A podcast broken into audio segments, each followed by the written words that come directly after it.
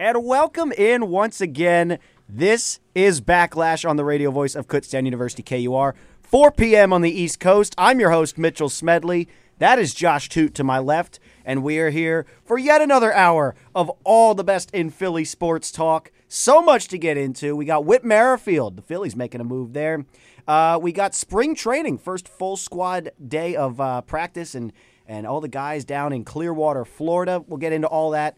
Uh, and the Flyers with a uh, disappointing showing in the Stadium Series over the weekend. But first, Mr. Toot, how you doing on this fine Monday? Not bad. I just took a test.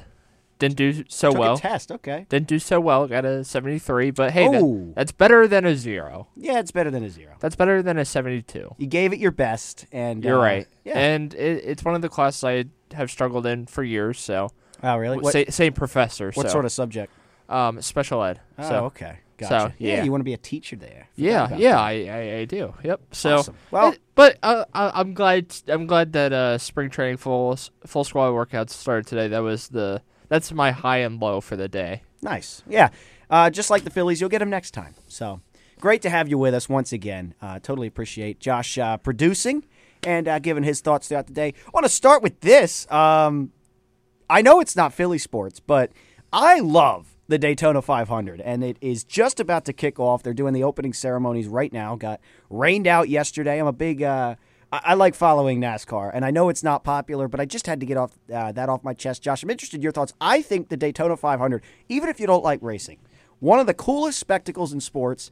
Uh, all the culture that surrounds it, just the the energy. If you've ever um, been to a race, I haven't. It's on my bucket list, especially a race like Daytona. All the people camping out for the entire weekend beforehand, uh, all the tailgating that goes on, um, just all of the festivities surrounding it. They always have live music. Uh, you know, I know Pitbull has performed a couple times there. Some some big names, uh, even some uh, some country music stars that I, I enjoy watching and everything. So it's really a, more of an experience rather than just a single event. And once you get to the actual racing, I mean, have you ever watched it, Josh? All the pack racing at these super speedways, just these cars going 180 miles an hour, bumper to bumper for three hours straight. The skill that people don't understand involved in, in NASCAR racing, especially at a super speedway. They think you're just going fast and left. Well, you're going really fast, and uh, you're you're riding a bumper right in front of you, and you're trying not to crash, and you're trying to pass. It's it's so intense. You uh, It- at all into racing, Josh? I I prefer watching more dirt racing than Okay. NASCAR, but um, you, you know, all I gotta say is,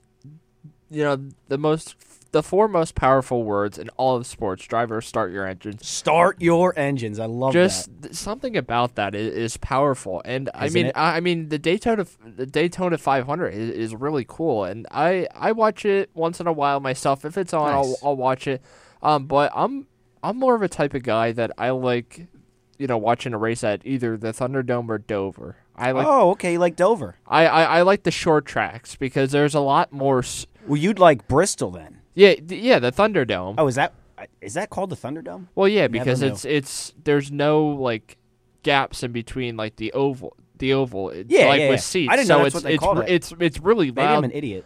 That's It- also eh, possible. It's really loud. It's obviously really loud there. And Oh yeah, I- if you I- ever go, I think my dad's been. Someone I know has been to Bristol, and they said it's just loud, just noise. well, constantly. there there's nowhere for the noise to go. right, so and it- also like on those short tracks, the cars spread out enough that they surround the entire track. Like there's always a car going by in front of you wherever you're sitting. So So and like the the strategy that's involved in that to Of with, course. to like with the Daytona 500 there's obviously a good amount of strategy but I think There's with, tons of strategy, and there's a ton of luck too with with pack Oh, racing. yeah. I mean, if if the guy's in front of you get in a crash, there's no time for you to change course.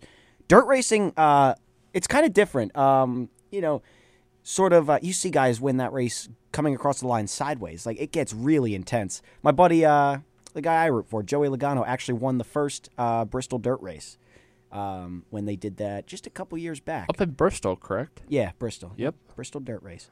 So, yeah, this isn't a NASCAR show, but I figured I'd mention that because it is something uh, awesome going on in sports culture, in American culture, and, uh, you know, over here in Mitchie culture. I love the Daytona 500. So hopefully I can get home uh, after Backlash and then after two hours of heavy hitters and uh, maybe catch the final few laps. So there's always some uh, sort of excitement, delays with cautions and everything with the Daytona.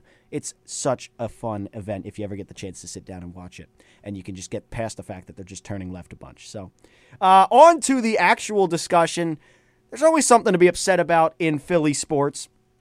And I want to start off with what I'm upset with this weekend. And uh, that's the poor showing that we saw from our Philadelphia Flyers over the weekend. Saturday night at MetLife Stadium. They played uh, the Flyers in the Stadium Series once again. I believe it's their sixth game, tied for the most in the league. Six Stadium Series games.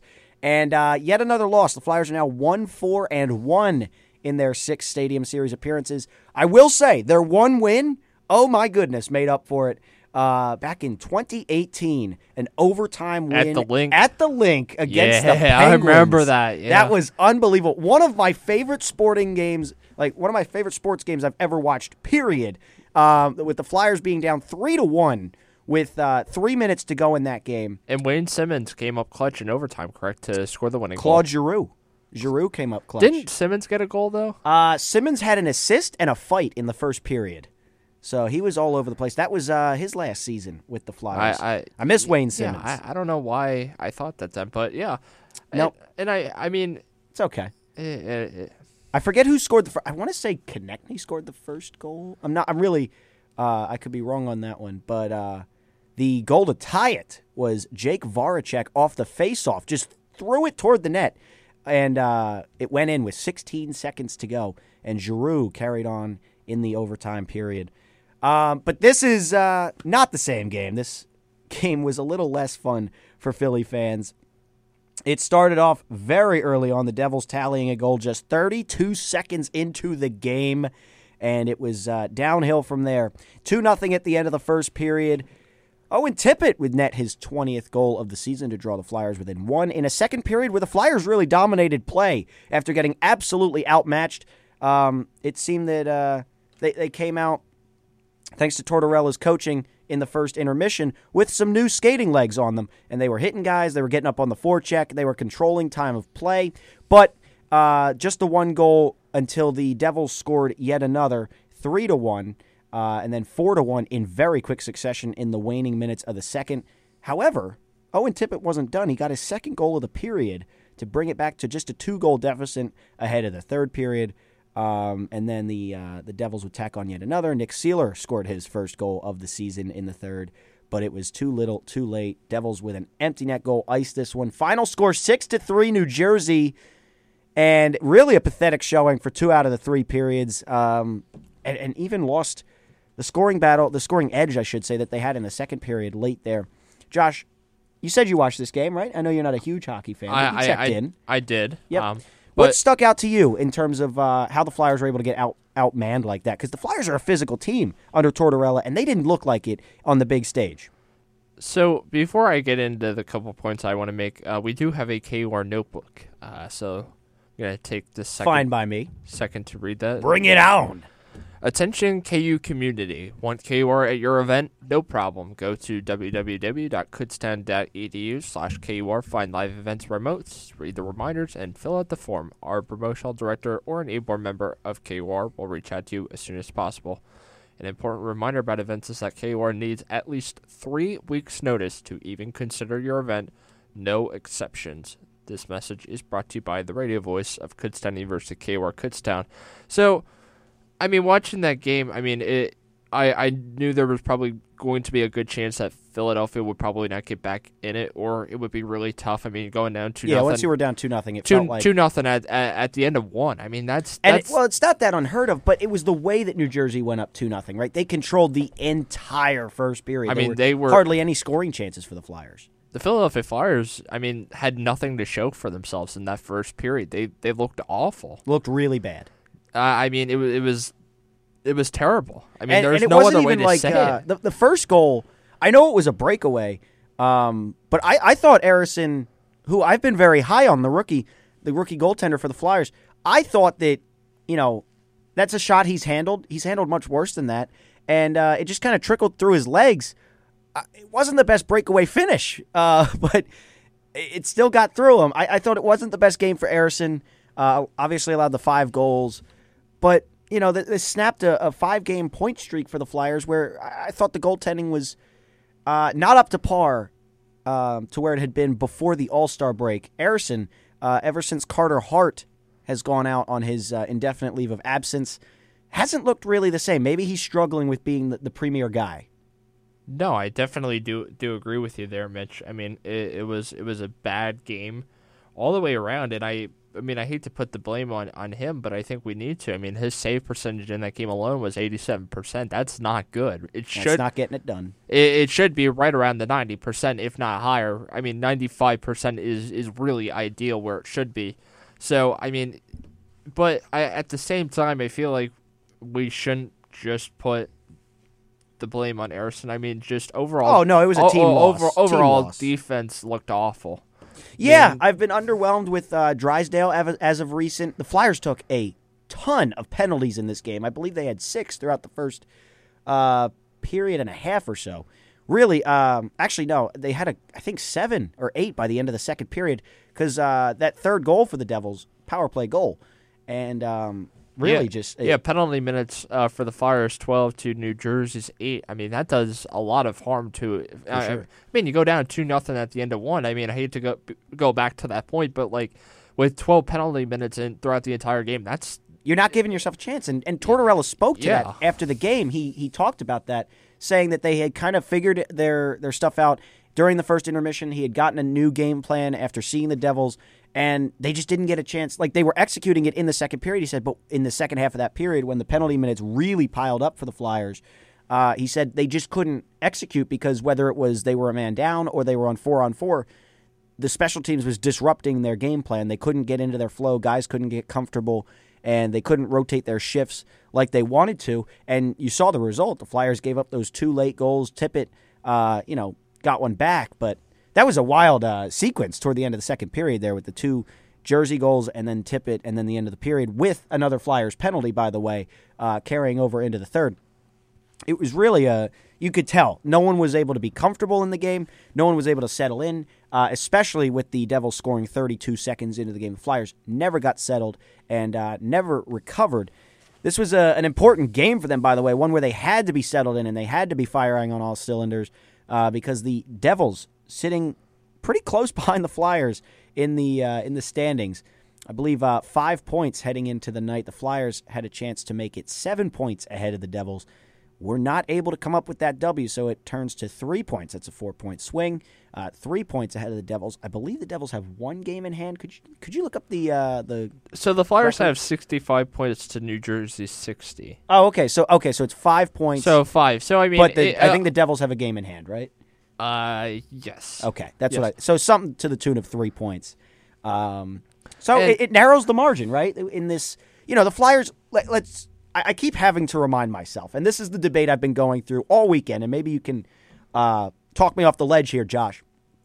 I've been all weekend trying to be like, well, that was frustrating. Like the Flyers are here, prime position to make a playoff push uh, for the first time since 2019 when we went into the bubble, and just how fun that was. I need playoff hockey in my life, and I need it at the Wells Fargo Center because we didn't get a chance to see the Flyers in Philly during the bubble, obviously, because everyone was up in Canada, Scotiabank Arena. But look, at the outside of the season, this was not supposed to be a playoff year. It's a rebuilding year.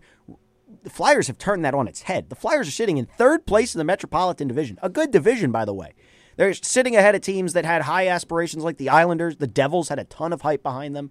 The Penguins, like, I know the Penguins aren't I- what they used I to mean- be at all, but you're ahead of a lot of these teams. Uh, yeah, and everyone's over 500 in the Metropolitan Division except for Columbus. yeah, Columbus is terrible. And by I- the I mean- I'll get to them. I'm very upset with the NHL. But uh, Uh, but yeah, I mean, you know, it's a tough division, and to be sitting in third place, that's that's that I would consider a win. It's an accomplishment, but and- can they finish? I don't want to see them just collapse. And, this is even before the trade deadline. They still have all their pieces. They're, they haven't traded away Laughton. They haven't traded away Walker. They haven't traded these guys yet. So And to add on to that point, you know, I, I'm just it, it would have been a, a a win would have done a lot for the team, but at the at the same time, we have to almost consider, you know, uh, obviously in the back of everyone's mind, you know, okay, what if we lose this game? What's going to happen?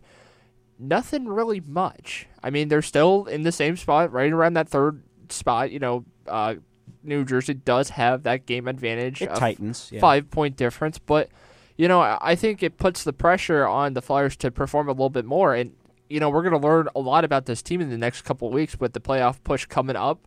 And I think, you know, the Flyers if they make the playoffs, that's a statement in itself. So I'm interested. I'm interested to see how the Flyers handle the pressure when it matters the most. It would especially be a statement considering the, the Flyers are likely going to be sellers at the upcoming deadline. You're not going to have Laughton. You're not going to have Walker.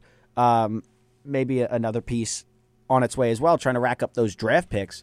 Uh, I, I don't know. This is a really interesting spot where can the young guys and the young guys alone now after the deadline comes and goes carry this team maybe to a to a playoff appearance and and because that would go a huge way in getting the experience for when this team really fully is ready and matured to have playoff experience going into a, a, deeper run, right? Because you see it with teams that a lot of times the moment looks too big for them. I think of the 22 Mets, not a lot of playoff experience on that team.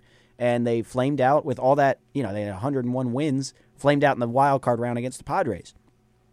Uh, and across sports, you kind of need that playoff experience. And hockey is one of those, especially that, I mean, the energy ratchets up so much. I'd say football is probably the least, maybe NBA is the least different uh, from regular season to postseason. NFL, and then hockey and baseball, though, I I'm sorry, totally different atmosphere. I'm sorry to cut you off, Mitch, and I know I'm gonna get really off topic. Please forgive me.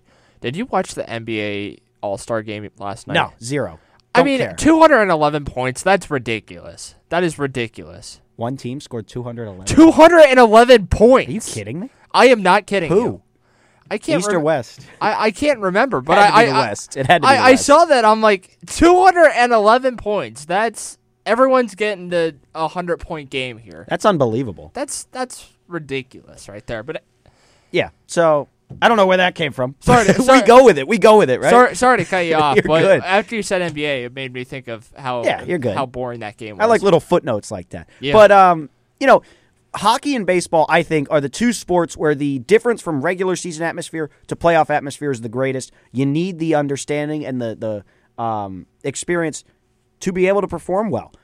I think it rattles players, especially a young team like the Flyers are, especially going to be after they after they trade a couple guys away. I really think that it's uh, important to at least make it and see what it's like uh, this year. Josh, any thoughts on uh, like this is the argument that's developing in Flyers country? Should the Flyers make the playoffs? it's a young team, and I mean, if they make the playoffs this year, I mean, it, it's it's going to give those young guys a lot of experience, which is not it's going to help you a, a ton, but at the same time, I think if they do make the playoffs, it, they're not going to make a, a, a far run at all. I think it's probably going to be a Absolutely. first a first or second round exit. I, I don't, Depending on the matchup, yeah. yeah, I could see them beating like a. Ooh, who's in the wild? So the Atlantic division's probably going to get the two wild cards. Right now, I think the top three in that division are the Bruins, Lightning, and ooh, who is third? In could, could you pull up the Atlantic division? I know we were talking uh, Metropolitan, but because the Flyers are likely going to face a uh, team from there, could be something like the Panthers that the Flyers have to play in the playoffs. Uh, could be one of those sorts of teams, and um, I don't know. I, I think the Flyers could have a chance. They just beat the Panthers uh, coming out of the All Star break, so you never know. I think depending on the matchup, the Flyers could make um, could make a run at the second round there. So I don't know, but that's the the debate developing For in the- Flyers territory. for the Atlantic Conference. Boston Bruins in first place. Florida in just barely, by the way.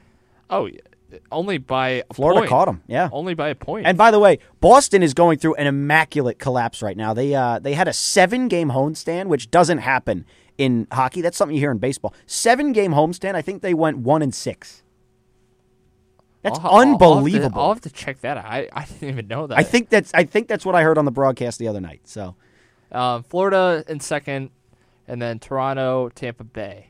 Tampa Bay. So you could face Tampa. Uh, who's in fifth? Um, in fifth, Yeah, it is Detroit. Detroit. How many points Detroit got? Sixty-two. Tampa Yeah. Bay has sixty-five. Look at that. Okay. Yeah, so it would be one of those teams likely uh, because the Atlantic does seem stronger than the Metropolitan this uh, this season. I don't know. I, I think the Flyers could take the Red Wings. Um, I don't know. It's, it's interesting. But I don't know. And also, if you have any thoughts, 610 683 4058. Do you think the Flyers should uh, make the playoffs? And what does that entail? Should they keep a player like Scott Laughton? Uh, should they try and hold on to these pieces? Or another fire sale deadline, rack up the picks, and uh, really say that we're, we're kind of mortgaging this season, maybe even next season for when uh, Matvei Michkov comes up and some of these other young players come up and uh, we're ready to go um, without the playoff experience. What do you think? So we will step aside on the other side. A lot of Phillies spring training and uh, and moves and extensions and everything else to talk about. There's a lot going on in Phillies land, and uh, there's always something to be pissed off at with the Phillies. So we'll get into it right on the other side of this break. I'm Mitchell Smedley. That's Josh Toot. You are listening to Backlash. Don't touch that dial.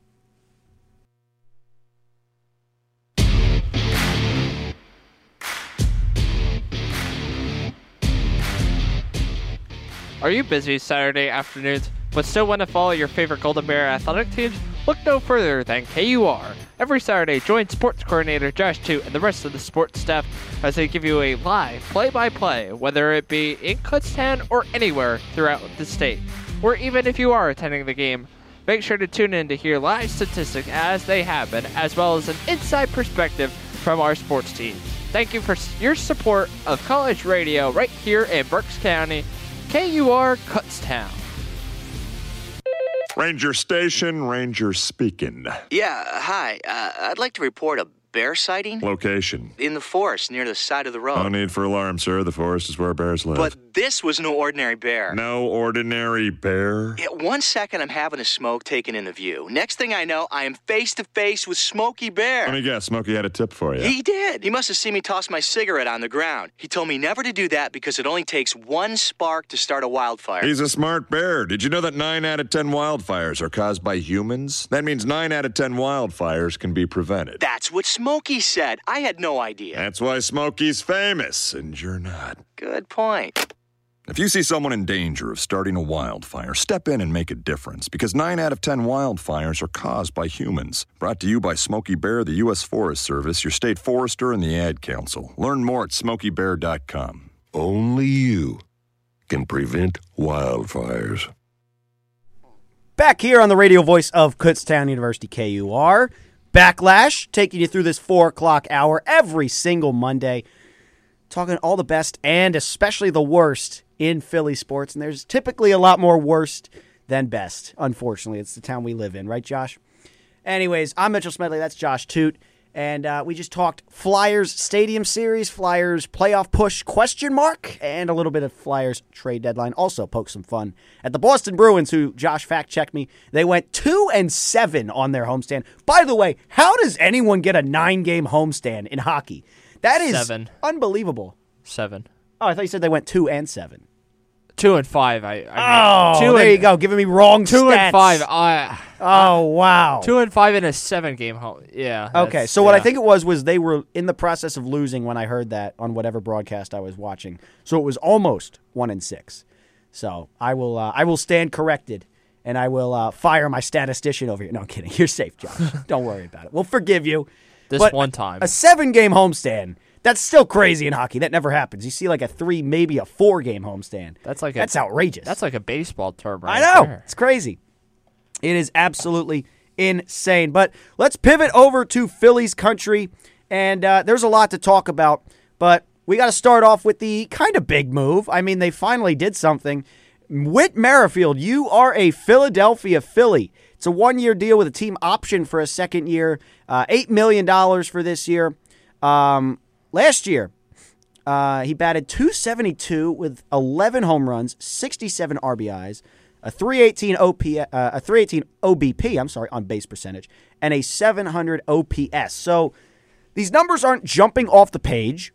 What does jump off the page to me though is 11 home runs compared to a certain other uh, Phillies player's two home runs, one of which off a position player, Johan Rojas, and uh, that's the biggest news to me. Look, this signing is a lot of things. This signing is a utility player. This signing is a bench bat. And we can get into those topics. But most importantly for me, this signing is the Johan Rojas insurance policy. And I am just so happy that one exists because everybody knows how much my head was exploding with Johan Rojas unequivocally slotted in as the everyday center fielder for this team. In my mind, it makes so much more sense to play uh, predominantly after the first month when everyone sees, oh, Johan Rojas is actually terrible, uh, playing Merrifield in left field. That's kind of a mouthful. Uh, Merrifield in left and Marsh out in center, who, by the way, is a good center fielder. People forget about that. But I'm ecstatic. It's uh, you know, just eight million dollars. It's not too much, and it still feels like the Phillies are are maybe in the mix for for a pitcher. It shows that they're still awake. They aren't content. They're still adding to this roster.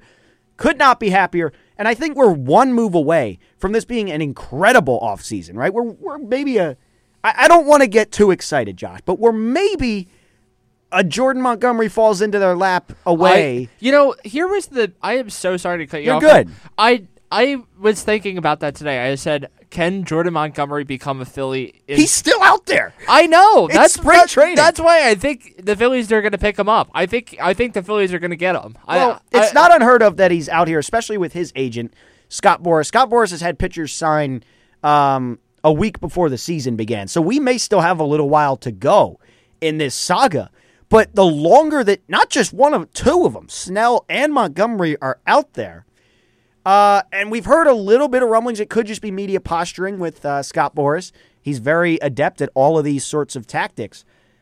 The Phillies are hanging around a little bit, right? And Dave Yeah, Dombrowski said that it would have to be something that falls into their lap. Maybe they're lurking. And and we heard what Dave Dombrowski said. You would be shocked about how much money they offered Yoshida Yamamoto. Well, it shows that the money is willing to be spent on good pitching. Jordan Montgomery is an incredible pitcher. He's not Yamamoto level. He's not change your franchise level. He is put you over the top and, and maybe go win a World Series level. He's we can now officially compete with the Dodgers in terms of pitching staff level. I, I think it makes all the sense in the world. I mean, look at what uh, John Middleton has done in the last few years, shelling out money for Trea Turner, Kyle Schwarber, Nick Castellanos, Bryce Harper, of course, paying Realmuto, paying Zack Wheeler. They're going to pay Zack Wheeler again. We'll get into that in just one second. He's been shelling out the big deals. Aaron Nola, I completely forgot. Why stop now? Why stop now when you've had the taste? You were two wins away from winning the World Series, and you were one win away from getting back last year.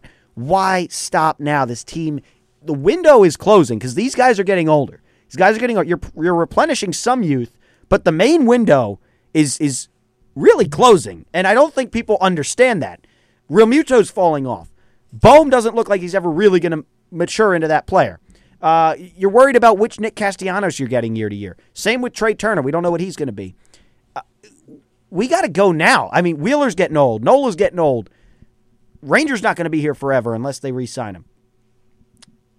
It's go time. Let's go get Montgomery. I've never been more in on the Montgomery thing than when I saw that they were still awake, added Merrifield. It's a it's a peripheral move that could become. I've heard people say before they signed Whit Merrifield that uh, well, it doesn't matter if they sign him or not. You're never going to be one Whit Merrifield away from the World Series. Really? I beg to differ. I seem to remember Game Seven of the NLCS with the bases loaded and two outs when Johan Rojas struck out on three pitches when a hit would have maybe put them in the World Series. You could definitely be one Whit Merrifield away from the World Series.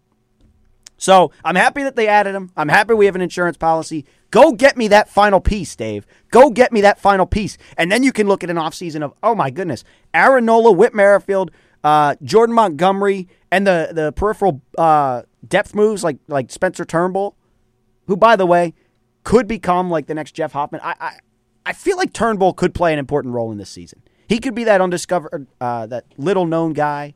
Was good years ago. Injury concerns could be a comeback story. But Josh, your thoughts on the uh, on the Merrifield signing? Yeah, I, li- I like the Whit signing. Um, as much as I have praised Johan Rojas for his batting average throughout the regular season, It's not a the fake number. That is a fake number.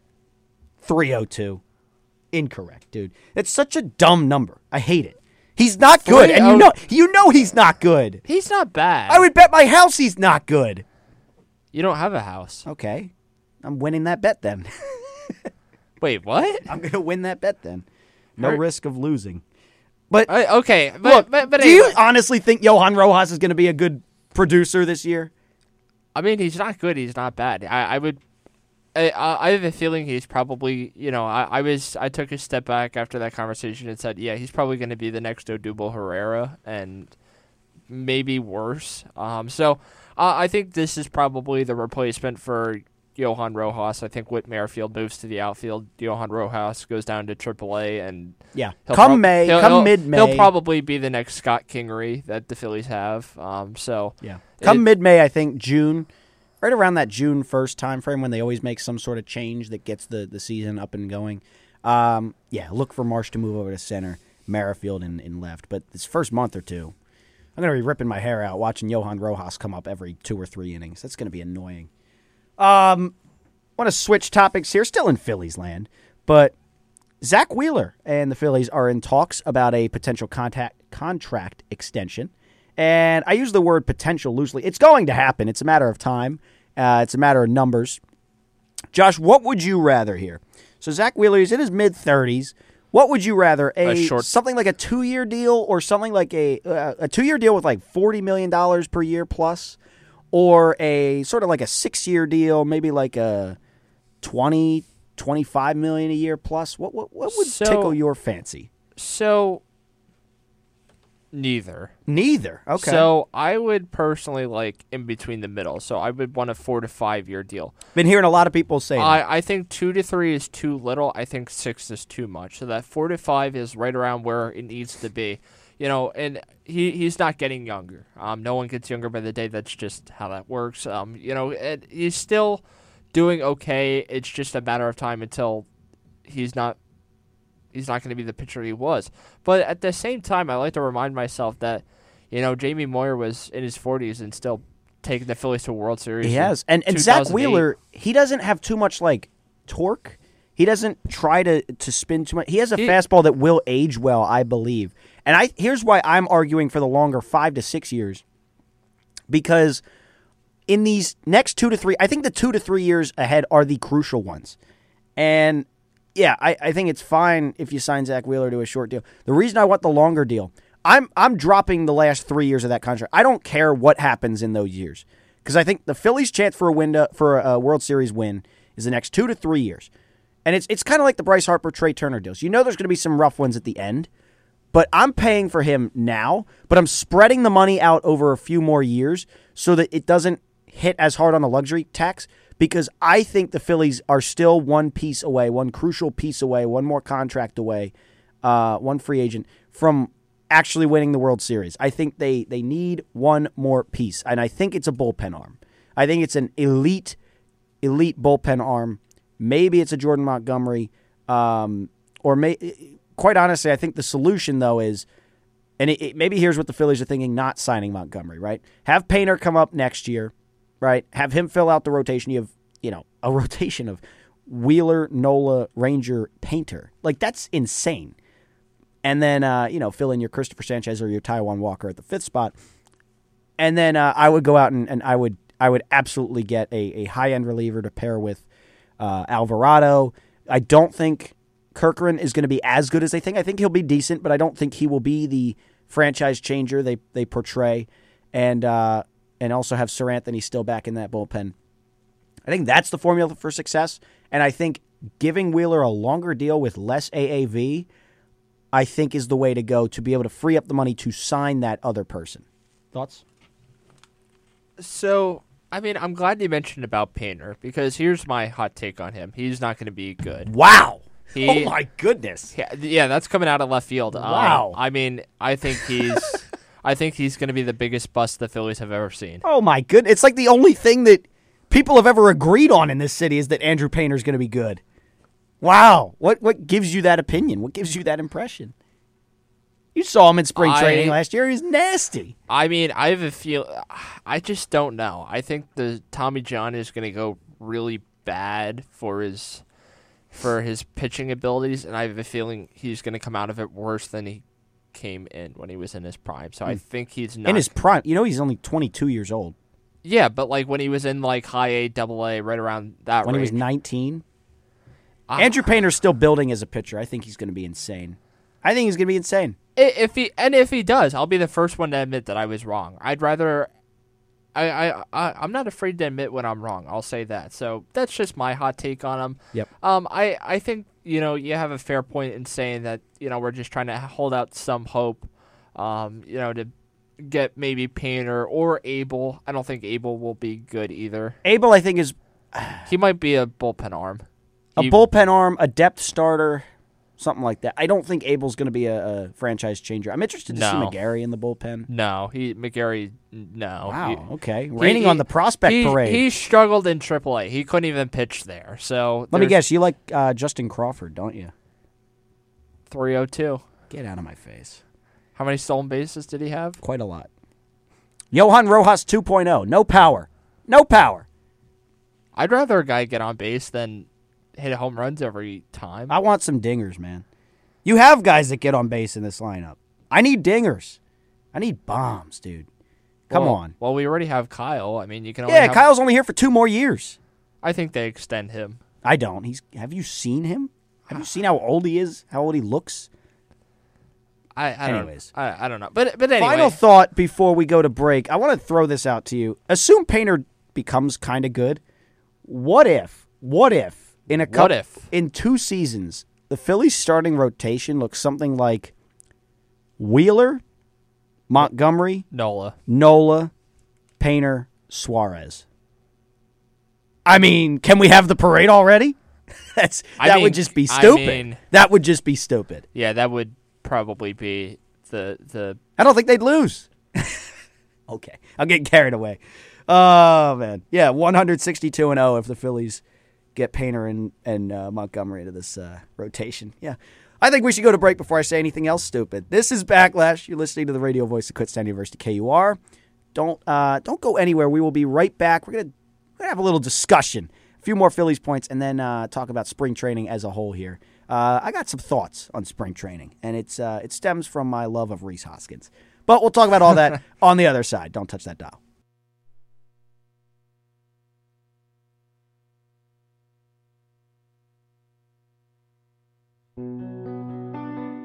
Like what you're hearing? Do you have a thought, suggestion, or idea? Well, then please drop us an email at kur at kutztown.edu. We would love to hear from you. This is KUR, the radio voice of Kutztown University. Programming on KUR brought to you by the students of Kutztown University Radio. I'm Nanako Nakoi. This past week of January, the Pennsylvania Department of Education granted more than $1.4 million to 37 institutions of higher education and post secondary education for their It's On Us movement. Included on the list was Kutztown University being granted with $40,000. The Women's Center of Kutztown University is the leading champion of the It's On Us campaign for the campus community. With funds acquired, half of it will be used for a new program and partnership with the National It's On Us office. KU Athletics will also participate in the It's On Us playbook on sexual assault prevention and healthy relationships for male student athletes. The remainder of the funds will be used for national speakers, trainings with local partner, safe Berks, support programming with new student orientation, and the administration of a new sexual assault campus climate safety.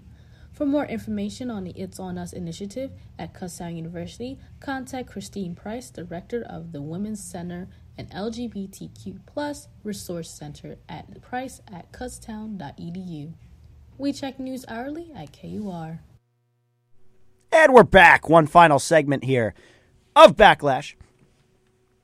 Taking you up till 5 p.m. And then after that, two hours. More sports talk. Me and Jack Heim talking all things uh, national headlines. I'm guessing we'll get into some uh, MLB discussion as well. Uh, I think a little college hoops discussion and definitely some NHL talk as well. Jack's Islanders were in the Stadium Series as well. They met maybe an even more disappointing fate than the Flyers. We'll get into it. You won't want to go anywhere. But here on Backlash, uh, a couple more Phillies points to discuss. We talked about the Wheeler thing. Uh, I'm in favor of a longer contract, lower the AAV, sign me one more, maybe two more pieces. Uh, the Phillies are still a step or two away, in my opinion, from winning the World Series. And that's what it's all about, right? So let's talk about another extension situation. Josh, I'm not sure if you heard this, but Bryce Harper, with eight years left on his contract, wants an extension. And it doesn't make sense to me. A guy that loves this city and loves this team so much.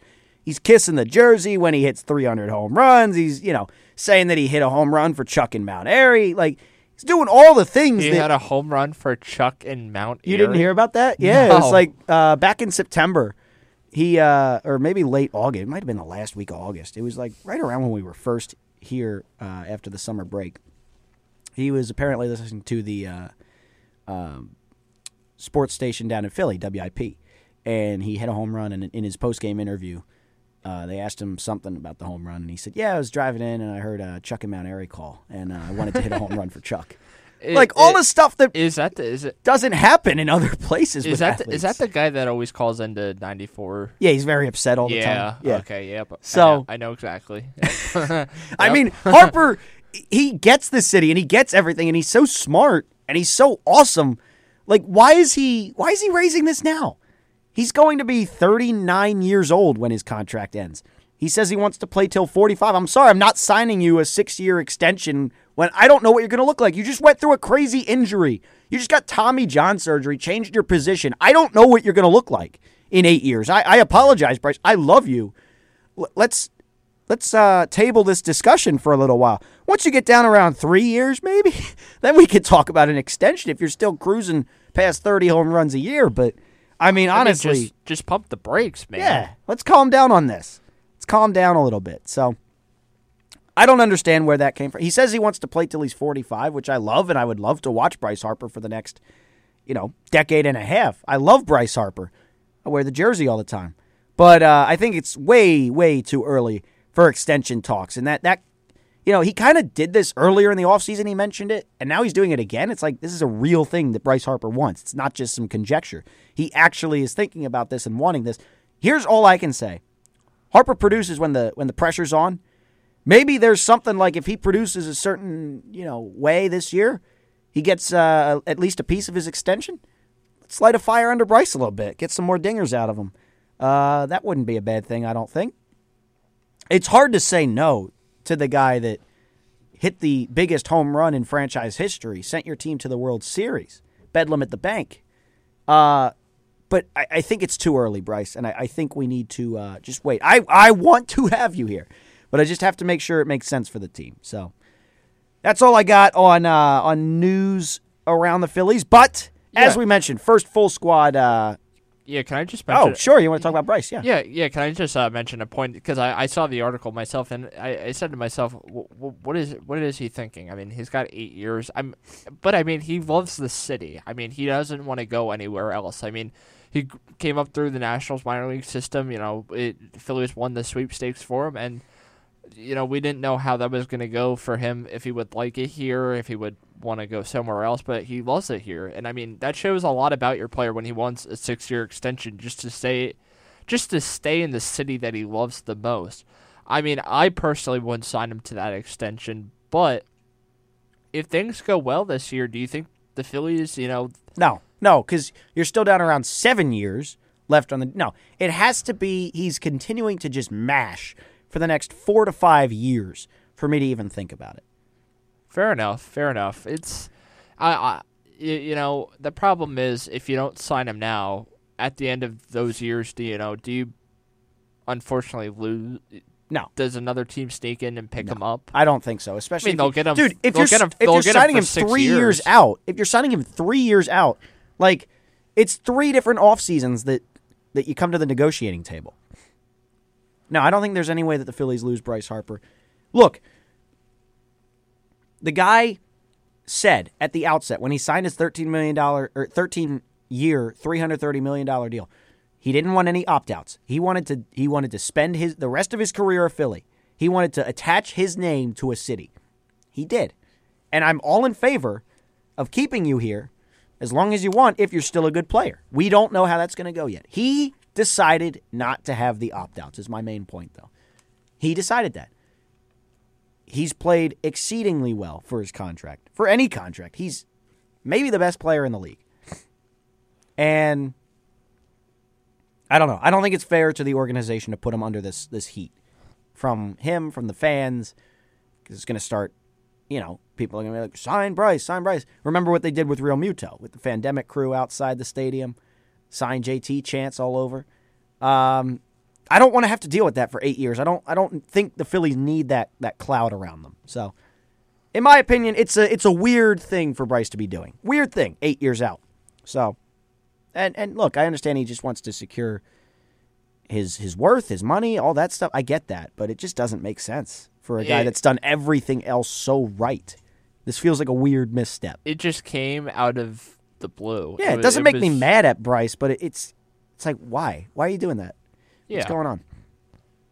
yeah, for sure. Yeah, I mean, it's definitely you know a couple follow up questions need to be asked. To you know, hey, hey, why? What, what, what, what do you want to get out of this extension? I mean, if you want to come back and you're still hitting the ball really well, you're still you know one of the solid first basemen. And Yeah, I mean, year in year out, if he's and- still and I mean, crushing the ball. And I mean, I think the move to first base was a, actually a really good idea. I mean, he has the, you know, the physical built of a first baseman. He's a tall, long arms, long legs to you know get that stretch. Yeah, and I like that it keeps him. This is a weird thing. I like that it keeps him closer to the game. Yes, Like he's more on top of like the fans, and he's more on top of like all the action in the infield and the pitcher and the the batters, and talking with the the opposing team at first base. Like I don't know. I, mean, feel like that is good for Harper. I mean, can we just talk about how solid this infield really is now? You got JT behind the plate. well, You got- JT's falling off, but I, I mean, I, I don't think. I think he. I think he'll be all right. still Just- just still an above average catcher. But he's not JT. He's he's JT. Like he's good, but he's not elite anymore. I don't think. Uh, yeah, it- and then you go around the horn. It's it's JT, Bryce, Bryson, Trea, and Alec. Alec. I mean, that's a that's a solid infield, right? really, there. it is. And the outfield needs some work, but we'll get there. So, yeah. Any other thoughts on on Bryce Harper? you know, you know, I the day that they signed Bryce, I thought it was probably the best move the Phillies ever made. I remember that day. I I remember that day as well when he put on the Phillies jersey down in Clearwater, and I I knew that that was going to be the best move the Phillies ever made, and that really kicked off. You know, the Phillies getting back to what they really used to be back in 2008, 2009, 2010. Of course, Right around those years, and it was the move. It, was the it- thing. It was it. It finally put the Phillies back on the map. Yeah, absolutely. I mean, remember that they got the first Sunday night baseball game of that year against the Braves. They completed a sweep. Harper hit his second home run of the year. I mean, it, and just something about him. The you know what he does for this town is not the town, but the what he does for the city. I mean, he he's bringing people that you know weren't interested in baseball for a while just because of how bad the Phillies were. You know, he's he's making them fans again just because of all the hype around him, And- not and not just him, but the whole team itself. Yeah, well, they've built around him. And one other thing I'll add to that: the last time Bryce Harper played a full season, because he's been incredible in these increment seasons he's had, right in the postseasons especially. Um, the last time Bryce Harper played a full season was 2021, and the Phillies had an abysmal year that year, right? They collapsed again. They were in first place during August, and they they collapsed. Bryce Harper won the MVP. So I, I it's probably the thing I'm most excited for this season is to see a full season, hopefully, knock on wood, of of a, a, full season of Bryce Harper. But before we talk more wide lensed about spring training, send it over to Josh for KUR notebook. So this is a KUR notebook from the KUR notebook attention KU community. All Kutztown University departments sending out small or large mailings will now need to be filed through mail services. The United States Postal Service is no longer accepting paperwork for mailings. Everything will need to be entered electronically by mail services, and mail services will need a detailed copy of all paperwork for mailings. Mailings that are dropped off at any post office without contacting mail services will be delayed or returned to Kutztown University. This message of community interest is brought to you by the radio voice of Kutztown University, KUR Kutztown. I figured we'd switch it up a little bit with the KUR notebooks. That's one. I appreciate that. Yeah, Yeah. I, I I didn't even know that myself. So Look at Josh, Hel- helping not pe- falling asleep at the wheel. helping people out. Nice. Appreciate it. So, as we've mentioned a few times now, first full squad uh, workouts down in Clearwater. Games will begin uh, this Saturday, I believe, the Yes. 24th. And uh, that's exciting. Over a month uh, spring training. And I think that's too long. I think it's too long. I think it leaves too much risk of injury, especially for players, probably the most fragile player in sports, pitchers, major league pitchers, firing 100 miles an hour, uh, putting unnecessary uh, work on them in, in games. And, and I understand the, the practice, and I understand that you need that. I think spring training should be shortened a little bit. How how much? I would take off a week or two. Maybe a week, but I feel like if you took off that second week, you wouldn't be nearly as prepared. What, what's to stop them keeping like pitchers and catchers down there? I understand like this kind sounds kind of stupid, but I, I think what if we allow for a slower ramp up? Right? Why do we have to go pitchers and catchers for one week and then full squad for one week and then right into games? Like why can't we? I, I don't know. I I, I get I understand you want to get guys at bats, but for uh, every at bat, you have to have a pitcher pitching. And we saw what happened to Andrew Painter last year. Frustrated me. Frustrated me. Andrew Painter and Rhys Hoskins injured whole season. Andrew Painter two seasons. Like that. It's so frustrating. Do you know how good the Phillies could have won the World Series if those two guys didn't get hurt? And I understand injuries are a part of sports, and I'm just yelling at clouds right now. And the Rhys thing was a freak accident. The Painter thing, he's a young guy. He was 19, trying to prove himself. I think it, I don't know. I think spring training could be remodeled a little bit. I think at least teams need to be smarter, not overuse the innings on guys. Like you see what the Phillies do in the regular season with Zack Wheeler, where they, uh, you know, have six starters for a few weeks to give him a rest. They maybe uh, he's like out with some lower back injury or something like minor. They take him out for a start or two, give him a two week break. Why aren't we being smart about the innings ahead of the season as well? I don't understand it. I know there's not as many of them. Zack Wheeler is going to be Zack Wheeler. He's going to be fine pitching. I, I think that teams need to relax on the uh, on the spring training thing. I can't watch my pitchers get hurt anymore. I get where you're coming from. I really do. Um, I I think you know more of that gradual um, introduction back into spring training would be more beneficial than. But I, I think one of the things that the Phillies do really well is Rob Thomson. You know, uh, uh, I'll give him a lot of credit for this. You know, he's one of those guys that that gets this, and he hasn't done a bad job nor a great job. He's kind of been good at this, better than most teams. You know, g- you know, figuring out where when those guys need th- that rest during spring training, when they can go, and I, I remember the Phillies did a video on on this, and they and Rob Thomson thinks of it as a puzzle, and he, you know, when guys need the rest, when guys need to pitch, and I, I think you know, unfortunately, injuries are going to happen. I mean, let's be honest, you could get injured crossing the street. That's just life. But you know, I, I think maybe taking off that week and having everyone report on the same day, I feel like it would be a good idea. But the problem is how much it would would there be enough personnel? When I say personnel, I mean coaches to give everyone equal attention on day one. I don't know how you how you logistically sort it out, but I, I think it needs to be shortened at least a little bit. For pitchers, it's a month and a half. They got down there on the 14th. They're not playing until March 28th. Six weeks seems a little uh, excessive, in my opinion. So maybe I'm right. Maybe I'm wrong. I'm usually wrong. But uh, like, remember last year? Here's something I want to point out. Here's something I want to point out. The Phillies were not at full strength until August of last year, and they were healthy for two months plus the play playoffs. I mean, how dominant were they in that two month span? Right before August, you had Bryce Harper uh, hurt and then not at full strength. You had Trea Turner just looking completely lost. Uh, you had Ranger Suarez hurt until I believe June. Uh, and then you had Andrew Painter and Rhys Hoskins obviously out for the season. Like the Phillies actually, you know, they were at their eventual full strength, but we never got to see what the full 2023 Phillies could look like.